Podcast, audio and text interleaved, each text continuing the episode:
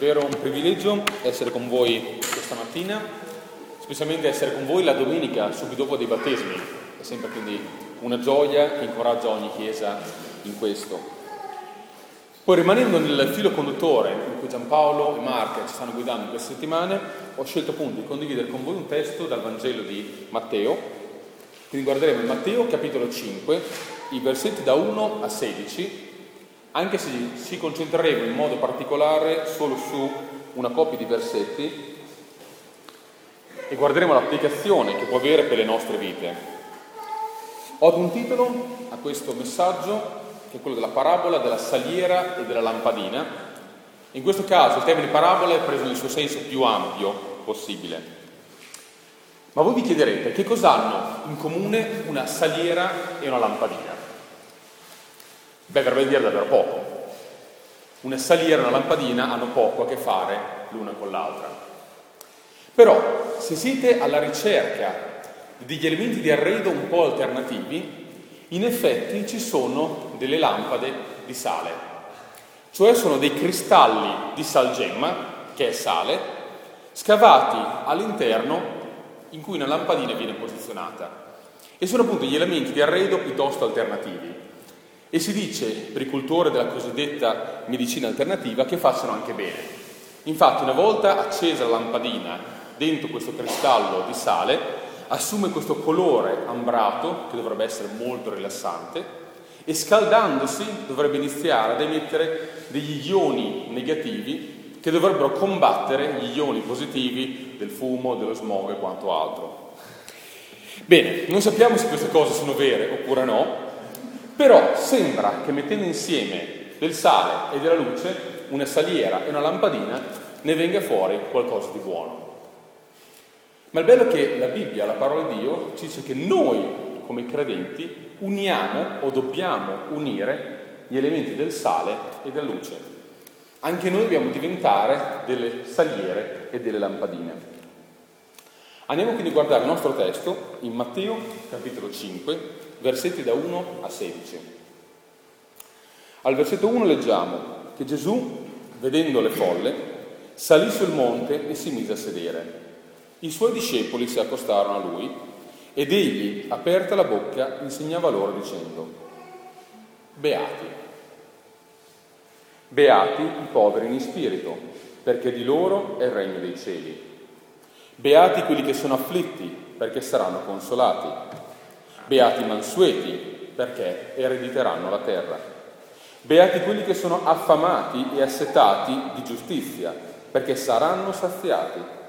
Beati misericordiosi, perché a loro misericordia sarà fatta. Beati i puri di cuore, perché vedranno Dio. Beati quelli che si adoperano per la pace, perché saranno chiamati figli di Dio. Beati perseguitati per motivo di giustizia, perché di loro è il regno dei cieli. Beati voi quando vi insulteranno e vi perseguiteranno e mentendo diranno contro di voi ogni sorta di male per causa mia. Rallegratevi e giubilate, perché il vostro premio è grande nei cieli, poiché così hanno perseguitato i profeti che sono stati prima di voi. Voi siete il sale della terra. Ma se il sale diventa insipido, con che lo si salerà? Non è più buono a nulla se non essere gettato via e calpestato dagli uomini. Voi siete la luce del mondo. Una città posta sopra un monte non può rimanere nascosta e non si accende una lampada per metterla sotto un recipiente. Anzi, la si mette sul candeliere ed essa fa luce a tutti quelli che sono in casa. Così risplende la vostra luce davanti agli uomini, affinché vedano le vostre buone opere e glorifichino il Padre vostro che è nei cieli. E così guarderemo a questo testo concentrandoci su due domande che saranno i nostri due punti. Molto semplici. Che cosa fa una saliera e che cosa fa una lampadina? Ma prima preghiamo insieme. Sì, Padre, davvero ancora una volta ti vogliamo lodare e benedire per chi tu sei. E ti vogliamo glorificare perché oggi ci dai l'opportunità di essere insieme sotto l'autorità della tua parola. Per questo Padre vogliamo chiedere la tua benedizione su di noi questa mattina, perché vogliamo che la tua parola entri nelle nostre menti, vogliamo comprenderla e saperla applicare. Ma Padre vogliamo chiederti che la tua parola passi anche nei nostri cuori, perché noi vogliamo amarla e viverla sempre di più. E Padre, la tua parola, vogliamo questa mattina, passi anche nelle nostre braccia, nelle nostre gambe, perché noi vogliamo camminare e lavorare e mettere in pratica la tua parola ogni giorno, per vedere ogni giorno il tuo regno che cresce sempre di più. Quindi Padre, davvero aiutaci a comprendere, amare e vivere la tua parola oggi. Nel nome di Gesù. Amen. Bene, ora mettiamo questo nostro testo nel suo contesto. Infatti noi troviamo quella che abbiamo chiamato la parabola della saliera e della lampadina in un contesto più ampio, che è quello che abbiamo letto, che va dal versetto 1 a 16 di Matteo 5.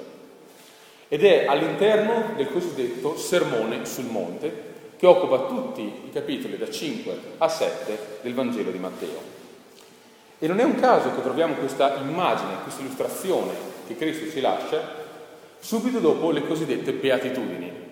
Questo concetto così rivoluzionario che Gesù ha introdotto per i suoi ascoltatori. Ricordiamoci che Gesù appunto l'ha raccontato ai suoi discepoli e alle folle che lo seguivano in quel momento. E nelle beatitudini si parla del carattere. Viene descritto il carattere dei figli di Dio, dei cittadini del regno di Dio che Gesù è venuto ad inaugurare. L'ultima beatitudine però, quella del versetto 11, passa dal descrivere il carattere dei cittadini del regno di Dio a descrivere appunto l'attitudine del mondo verso i cittadini del regno di Dio. Nel versetto 11 vediamo appunto un passaggio dalla descrizione del carattere dei cittadini del regno di Dio a vedere la reazione del mondo verso i figli di Dio. Ed è in questo contesto che Gesù introduce queste due illustrazioni del sale e della luce. Questo è il contesto in cui Gesù parla del sale e della luce, che appunto non descrive solo l'attitudine dei figli di Dio nel mondo, ma l'influenza che i cittadini del regno di Dio devono avere nel mondo. Ma ci fa vedere anche la risposta che il mondo avrà nei confronti di chi vive essendo sale e luce. E quindi è in questo contesto che Gesù dice alla folla che lo sta seguendo e ai suoi discepoli, versetto 13, voi, voi siete il sale della terra. E versetto 14, voi siete la luce del mondo. Andiamo quindi al nostro primo punto. Che cosa fa una saliera? Beh, la saliera contiene il sale. Questo è quello che deve fare. Niente di più semplice e niente di più complicato di questo. Ma a che cosa serve il sale? Beh, oggi il sale serve per insaporire. Questo è l'uso principale che facciamo del sale, per dare sapore al cibo che mangiamo.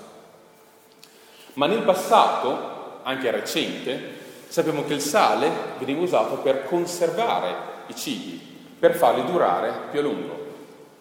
Il nostro beneamato prosciutto crudo viene da questa usanza, lo scopo di conservare e preservare nel tempo i cibi.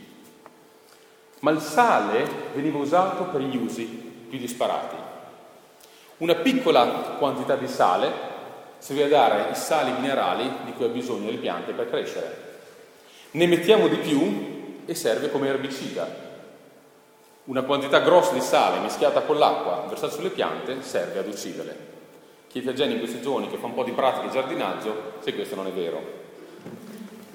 Ma il sale non solo serve a insaporire e a preservare, ma serve anche a prevenire il congelamento. Questo lo vediamo ancora ai nostri giorni. Questo inverno, con tutta la neve che c'è stata, vedevamo questi camion del sale, appunto, che spargevano il sale sulle strade per prevenire che durante la notte congelassero. Oppure anche noi versavamo il sale sulla porta di casa per sciogliere il ghiaccio che si era formato.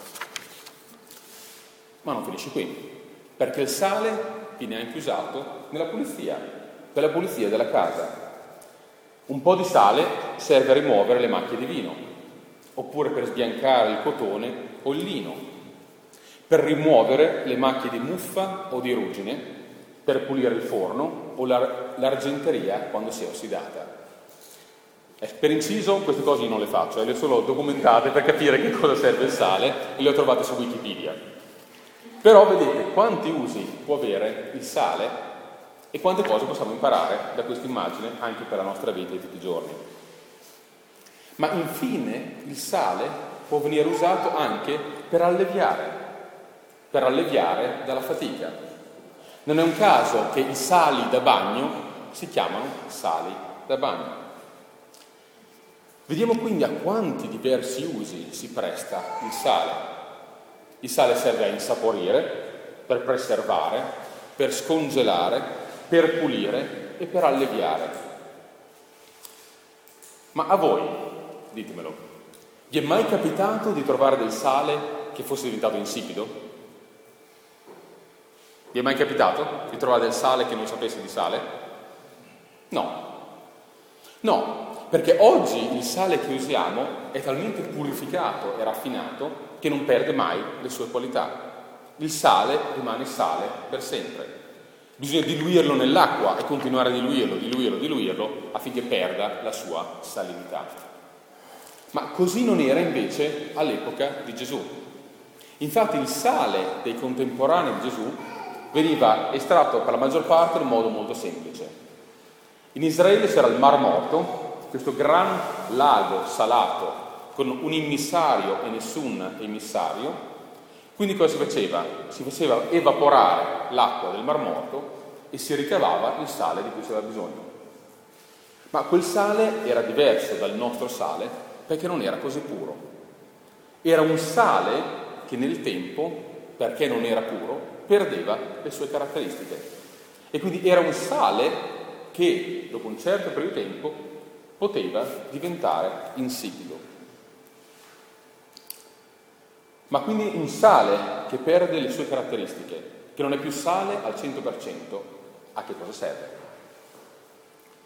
E così se il sale non può più servire per insaporire, per alleviare dalla fatica, per pulire, per preservare, per scongelare, se il sale non serve a queste cose, allora non serve a niente.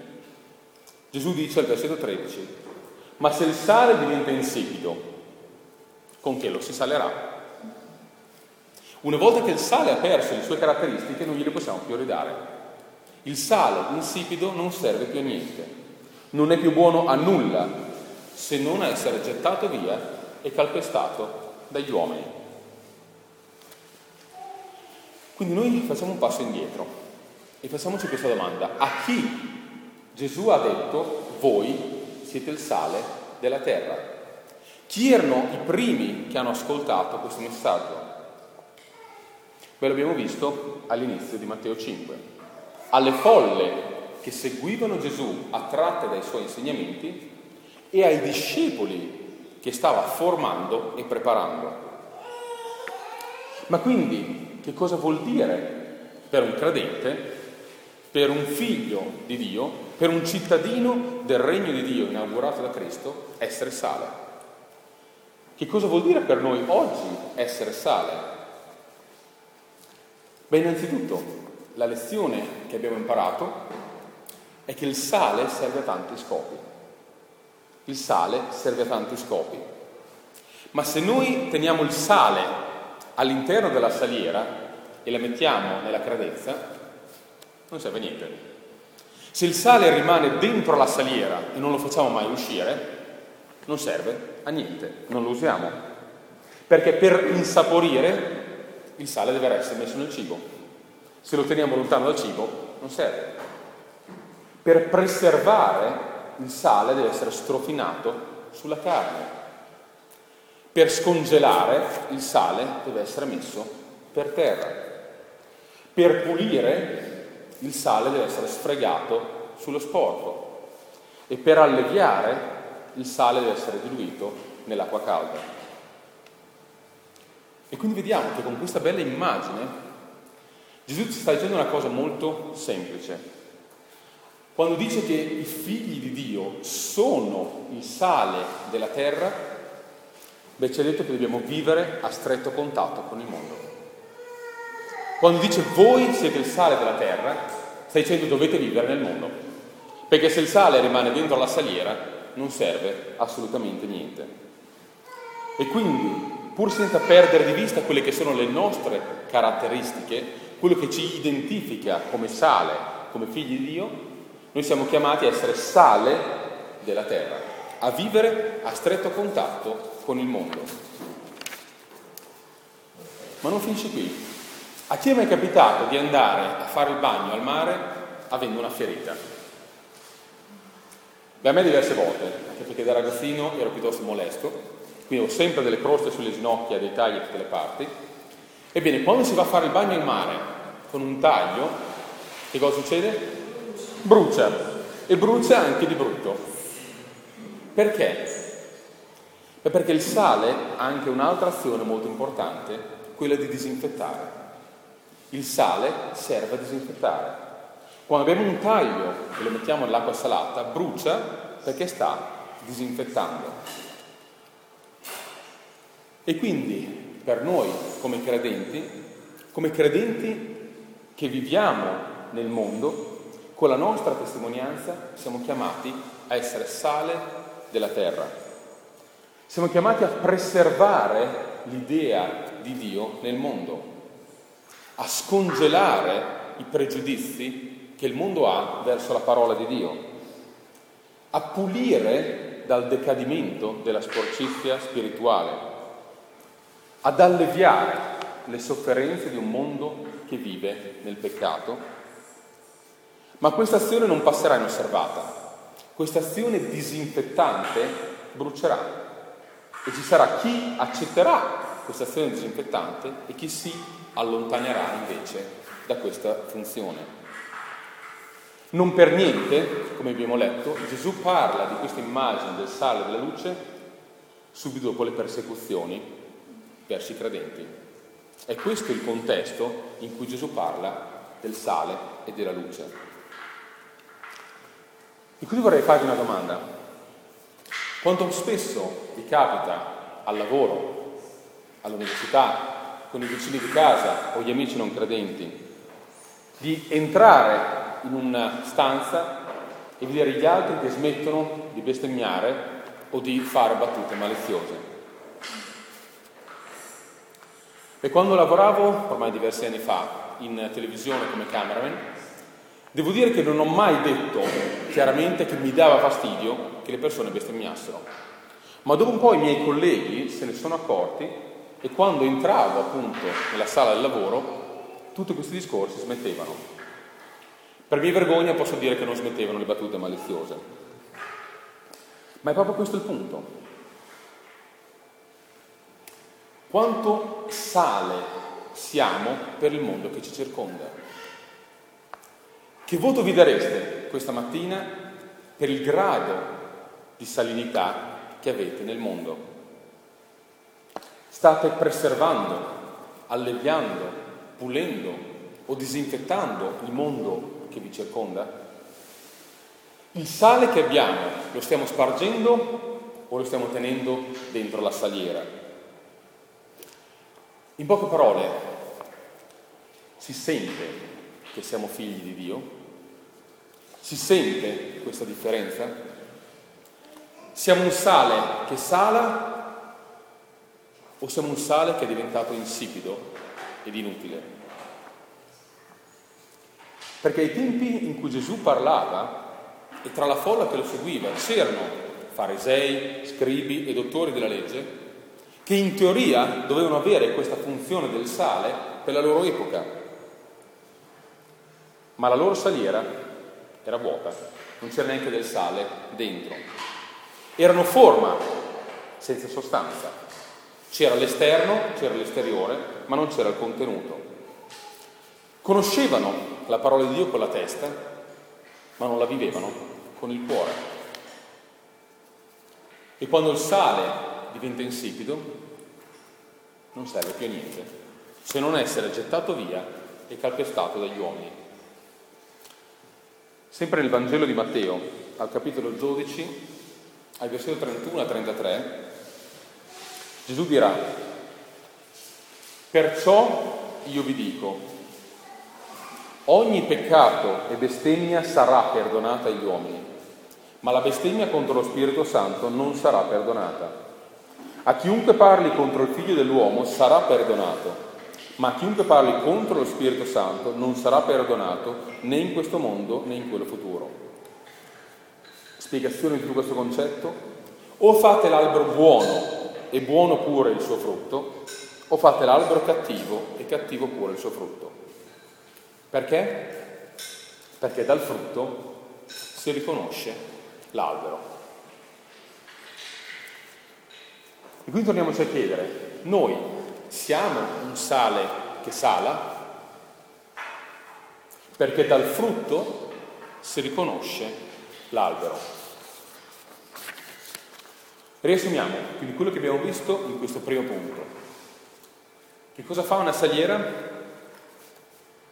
Abbiamo visto che essere sale della terra per un figlio di Dio vuol, essere, vuol dire essere immerso completamente nel mondo. Essere sale della terra vuol dire essere completamente immerso nel mondo. Altrimenti siamo come una saliera senza sale o come una saliera che tira il sale all'interno e non serve assolutamente a niente. Ma essere una saliera vuol dire anche non essere del mondo.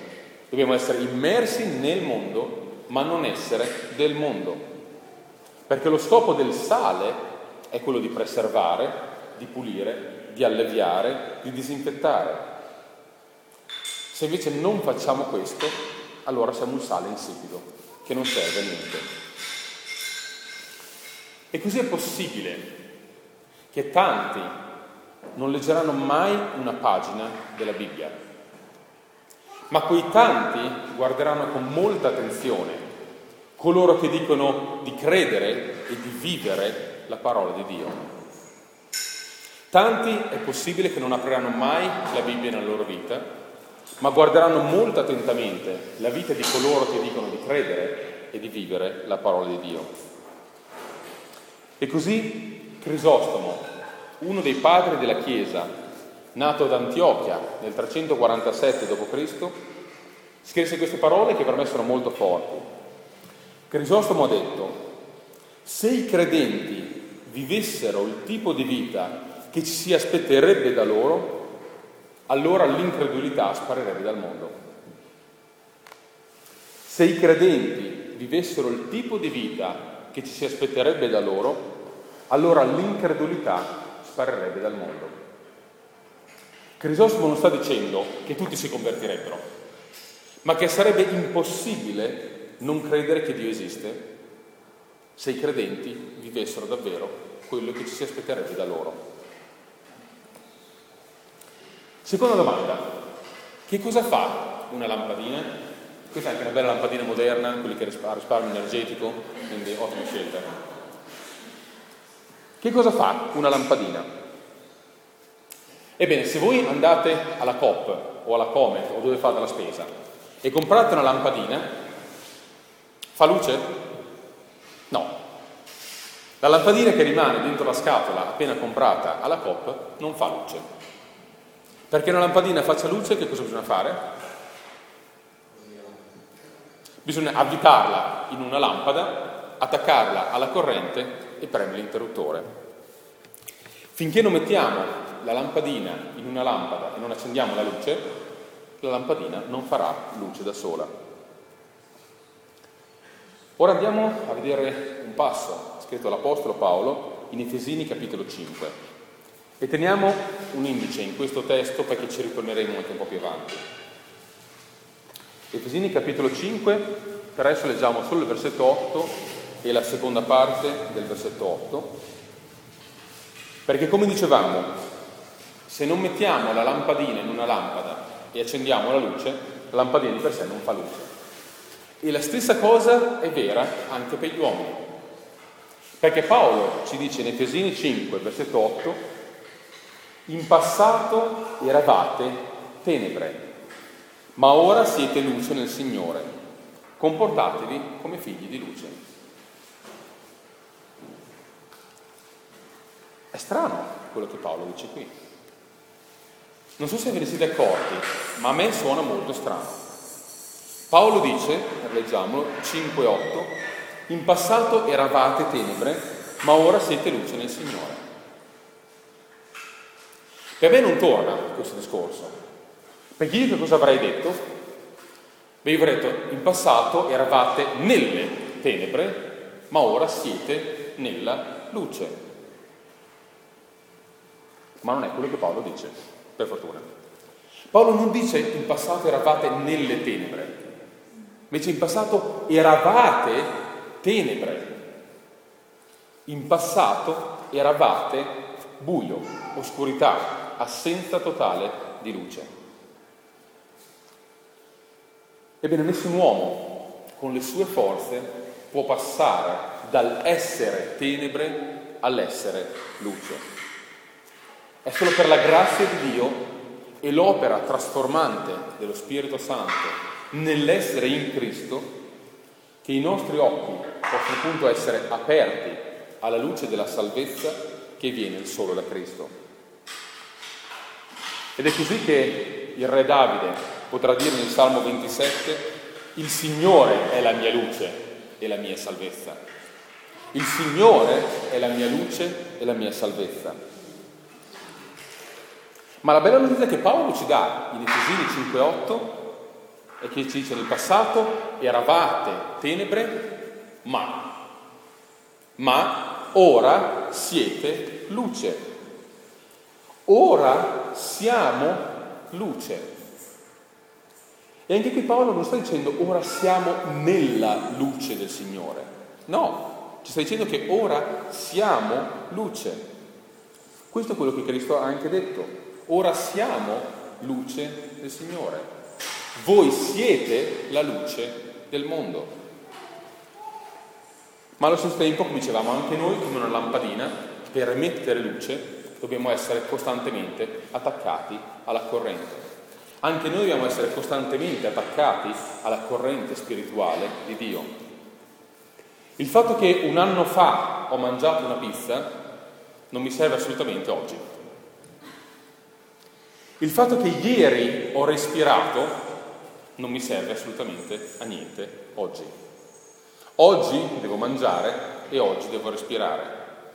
Ok, magari potete dire che dovrei mangiare un po' meno, ma sicuramente devo respirare se voglio rimanere vivo.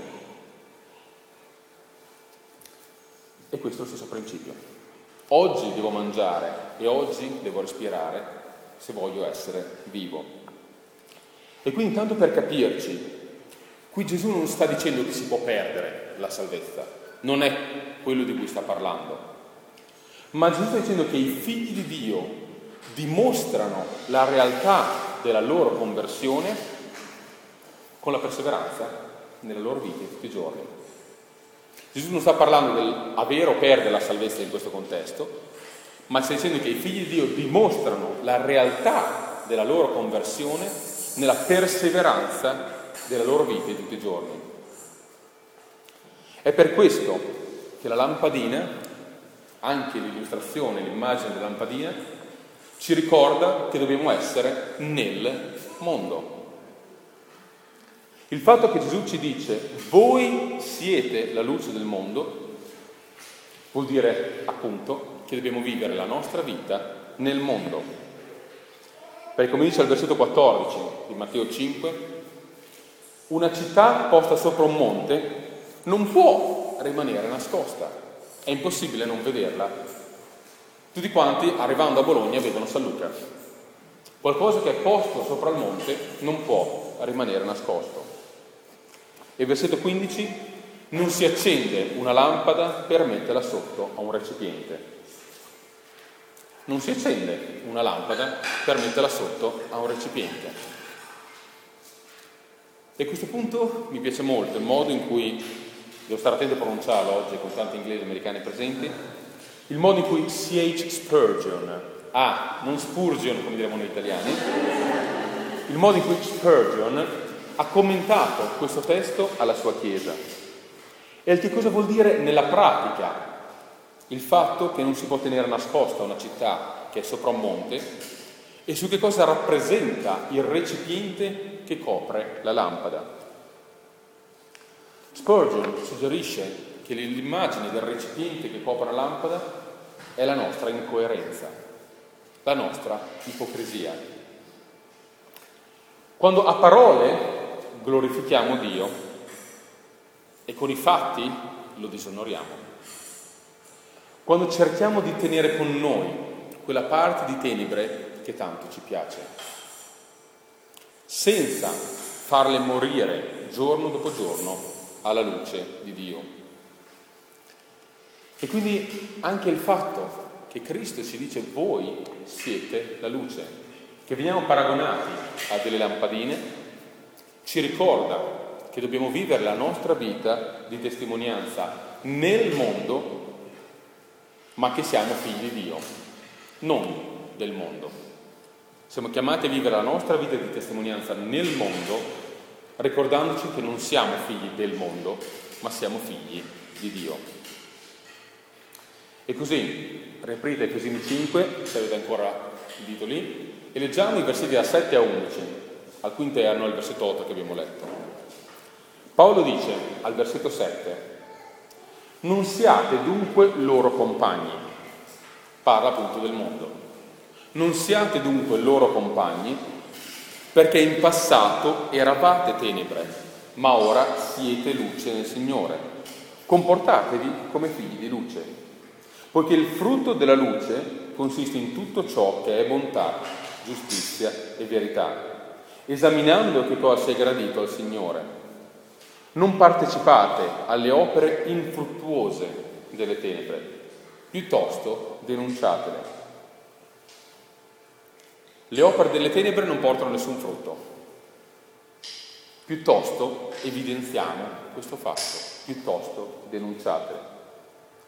Ed è questa la vera sfida della vita cristiana. È questa la sfida che ognuno di noi ha da oggi pomeriggio per il resto della settimana. Questo è quello che vuol dire nella pratica il glorificare Dio con la nostra vita.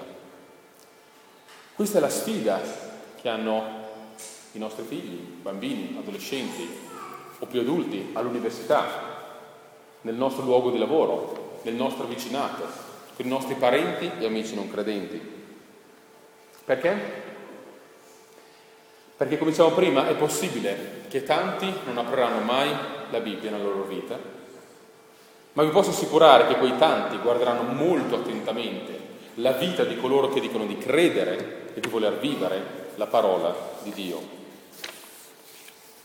È per questo che Gesù dice che invece una lampada, versetto 14, la si mette sul candeliere. Una lampada la si mette sul candeliere ed essa fa luce a tutti quelli che sono in casa. Ebbene Dio, qui vuol dire che i suoi figli, che non sono del mondo, vivono nel mondo perché? Perché la loro testimonianza si veda e si veda da lontano. E così ritorniamo sempre alla nostra scomoda domanda. Che cosa vedono i non credenti che ci stanno accanto? Che cosa vedono di me i miei vicini di casa, i nostri colleghi al lavoro, compagni all'università e quanto altro? Che cosa proclama a loro la nostra vita? Può essere che forse ci dobbiamo pentire perché abbiamo coperto la luce della nostra testimonianza con il recipiente della nostra incoerenza cristiana. Oppure la luce della nostra testimonianza brilla sopra un candeliere facendo voltare tutti quelli che vedono questa luce. Però a questo punto potremmo farci un'altra domanda. Ok, abbiamo capito che cosa rappresenta il recipiente, Ma che cosa rappresenta il candeliere? Potremmo chiederci questa mattina qual è il mio candeliere? Qual è il nostro candeliere? Ebbene, Dio non fa le cose a caso. Perché Dio ci ha messo in quel luogo di lavoro, in quel vicinato, in quel quartiere? Perché ci ha dato quegli amici? Perché abbiamo quei parenti non credenti? E così il tuo candeliere può essere l'ufficio in cui sei l'unico credente. Il tuo candeliere può essere la fabbrica in cui sei l'unico operaio credente. Il tuo candeliere può essere il condominio in cui siete l'unica famiglia di credenti che vive lì. Il tuo candeliere può essere il gruppo di amici che frequenti e in cui sei l'unico credente. Lo so, non sto dicendo che è facile essere delle lampadine di Dio, ma in fin dei conti Cristo ha promesso di darci una vita facile. Nella parola di Dio troviamo mai la promessa diventa credente e tutto andrà bene? No. Ma abbiamo una promessa molto più grande molto più importante. La promessa che Cristo è al nostro fianco e che noi ora siamo in Cristo. Questo è tutto quello di cui abbiamo bisogno. Ma facciamo ancora un passo indietro, ritorniamo al nostro contesto. Qual era il candeliere della folla e del gruppo di discepoli a cui Gesù stava predicando? Qual era il loro candeliere? Ebbene, vi ricordate qual era l'ultima delle benedizioni proclamate da Cristo? Matteo 5:11. Beati voi quando vi insulteranno. Beati voi quando vi perseguiteranno e mentendo diranno contro di voi ogni sorta di male per causa mia. Ebbene il candeliere di quella folla di quei discepoli era proprio la persecuzione. Quello era il candeliere che Dio ha dato a quella generazione per fare splendere la loro luce. Proprio la persecuzione è stata il megafono che Dio ha usato per far proclamare la testimonianza della sua Chiesa a tutto il mondo e fare in modo che quei credenti non rimanessero tutti belli e contenti a Gerusalemme, ma andassero nei quattro angoli della terra. E quante volte Dio deve fare lo stesso con noi? Perché noi molto facilmente vorremmo stare al comodo nella nostra casa in pantofole davanti alla tv. Forse non abbiamo ancora capito qual è il nostro candeliere. E quindi non so qual è il candeliere che Dio ha in serbo per noi domani. Può anche essere che anche in Italia arrivi la persecuzione.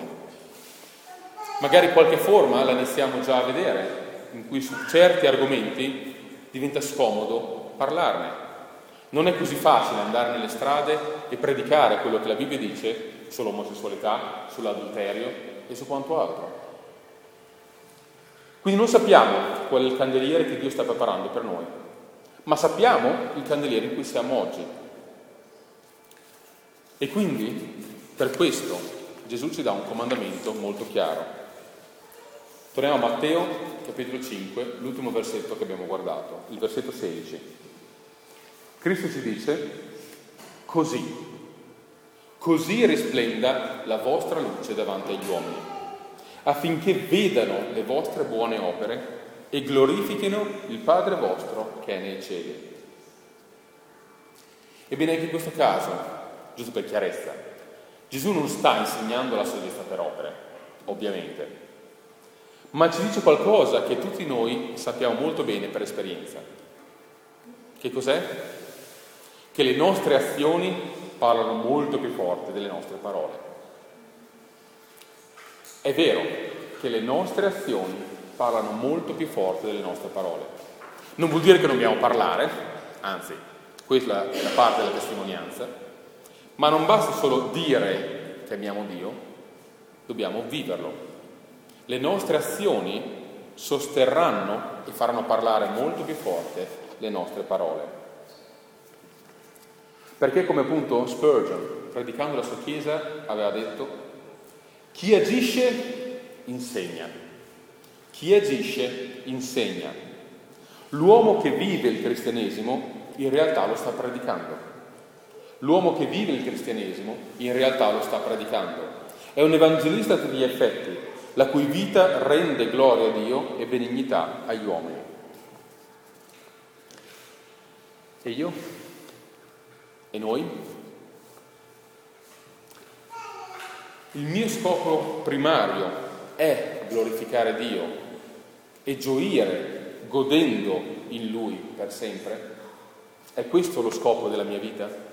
Glorificare Dio e gioire godendo in Lui per sempre? Il modo con cui glorifichiamo Dio è il modo in cui viviamo la nostra vita nella pratica di tutti i giorni. Perché quello che vogliamo davvero è che chi ci è attorno esclami, wow, che padre fantastico hanno queste persone, voglio davvero conoscerlo.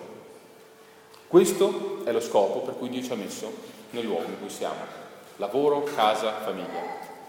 Che le persone si chiedano, voglio conoscere il Padre di questi credenti. E così in questo secondo punto, alla domanda che cosa fa una lampadina, abbiamo visto qualcosa di molto logico, e cioè che la conseguenza naturale di un cuore rigenerato è una vita rinnovata. La conseguenza naturale di un cuore rigenerato è una vita rinnovata. E l'effetto naturale di una vita rinnovata è che gli uomini se ne accorgano e glorificano Dio. E ora andiamo in conclusione e cerchiamo di capire che cosa abbiamo imparato da queste lezioni che Cristo ha dato ai suoi discepoli e come viverlo nella nostra vita di tutti i giorni. Ebbene, quella che abbiamo chiamato la parabola della saliera e della lampadina ci ha insegnato nella pratica due cose molto semplici quanto differenti dal mondo siamo e dobbiamo essere, eppure quanto vicini dobbiamo essere al mondo, quanto differenti dal mondo e quanto vicini al mondo. Queste sono le caratteristiche dei figli di Dio. E così laddove Gesù ha condannato la deleteria incoerenza di quei credenti di quei figli della luce che continuano a condividere le opere della tenebre, quella è l'incoerenza che Gesù condanna, ha anche raccomandato ai figli della luce di far risplendere le loro azioni, le azioni della nostra testimonianza affinché chi ci circonda si faccia delle domande e si chieda che padre fantastico hanno queste persone, anch'io voglio conoscerlo. Abbiamo visto che il sale serve ed è una benedizione solo quando rimane sale e solo quando esce dalla saliera. Se lo teniamo dentro la saliera non serve assolutamente niente. E la luce è una benedizione solo quando è accesa ed è posta sopra un candeliere per far luce a tutti quelli che sono nella casa. E così essere il sale e la luce è ciò che caratterizza un credente ed è anche la sua forza. Vogliamo avere in noi il sale del servizio e la luce della testimonianza. Ci siamo tutti e due, il sale del servizio e la luce della testimonianza. Perché tutti quelli che hanno del sale si sentiranno inevitabilmente spinti a mostrare la loro luce. Però a questo punto ci potremmo sentire completamente annientati da questa responsabilità. Chi può vivere questo tipo di vita? Chi non è mai stato incoerente con quello che diceva di dire, di credere? Ma la bella notizia, come dicevamo prima, è che Gesù non ha promesso di darci una vita facile, ma ci ha promesso qualcosa di incredibilmente più fantastico ed è quello di cui abbiamo bisogno. Che cosa ci ha promesso? la sua presenza. Andiamo in fondo al Vangelo di Matteo, al capitolo 28, i versetti più conosciuti, Matteo 28, da 18 a 20. E vediamo la promessa e la forza che Cristo ci dà. Matteo 28, 18. Poi Gesù si avvicinò e parlò loro dicendo, loro sono i discepoli, gli stessi che avevano sentito il messaggio dell'essere sale e dell'essere luce. E disse, ogni potestà mi è stata data in cielo e sulla terra. Andate dunque e fate discepoli di tutti i popoli, battezzandoli nel nome del Padre, del Figlio e dello Spirito Santo, insegnando loro di osservare tutte le cose che io vi ho comandato. Ora ecco, io sono con voi io sono con voi tutti i giorni fino alla fine dell'età presente. Amen. Quindi ora possiamo passare un tempo di preghiera, gioendo di questa promessa che Cristo ci ha fatto, ma anche avvertendo il peso della responsabilità di quello che abbiamo capito significa essere il sale della terra e la luce del mondo. Preghiamo insieme. Sì, Padre, davvero ti vogliamo ringraziare per come la tua parola non ci lascia stare come siamo. È vero, tante volte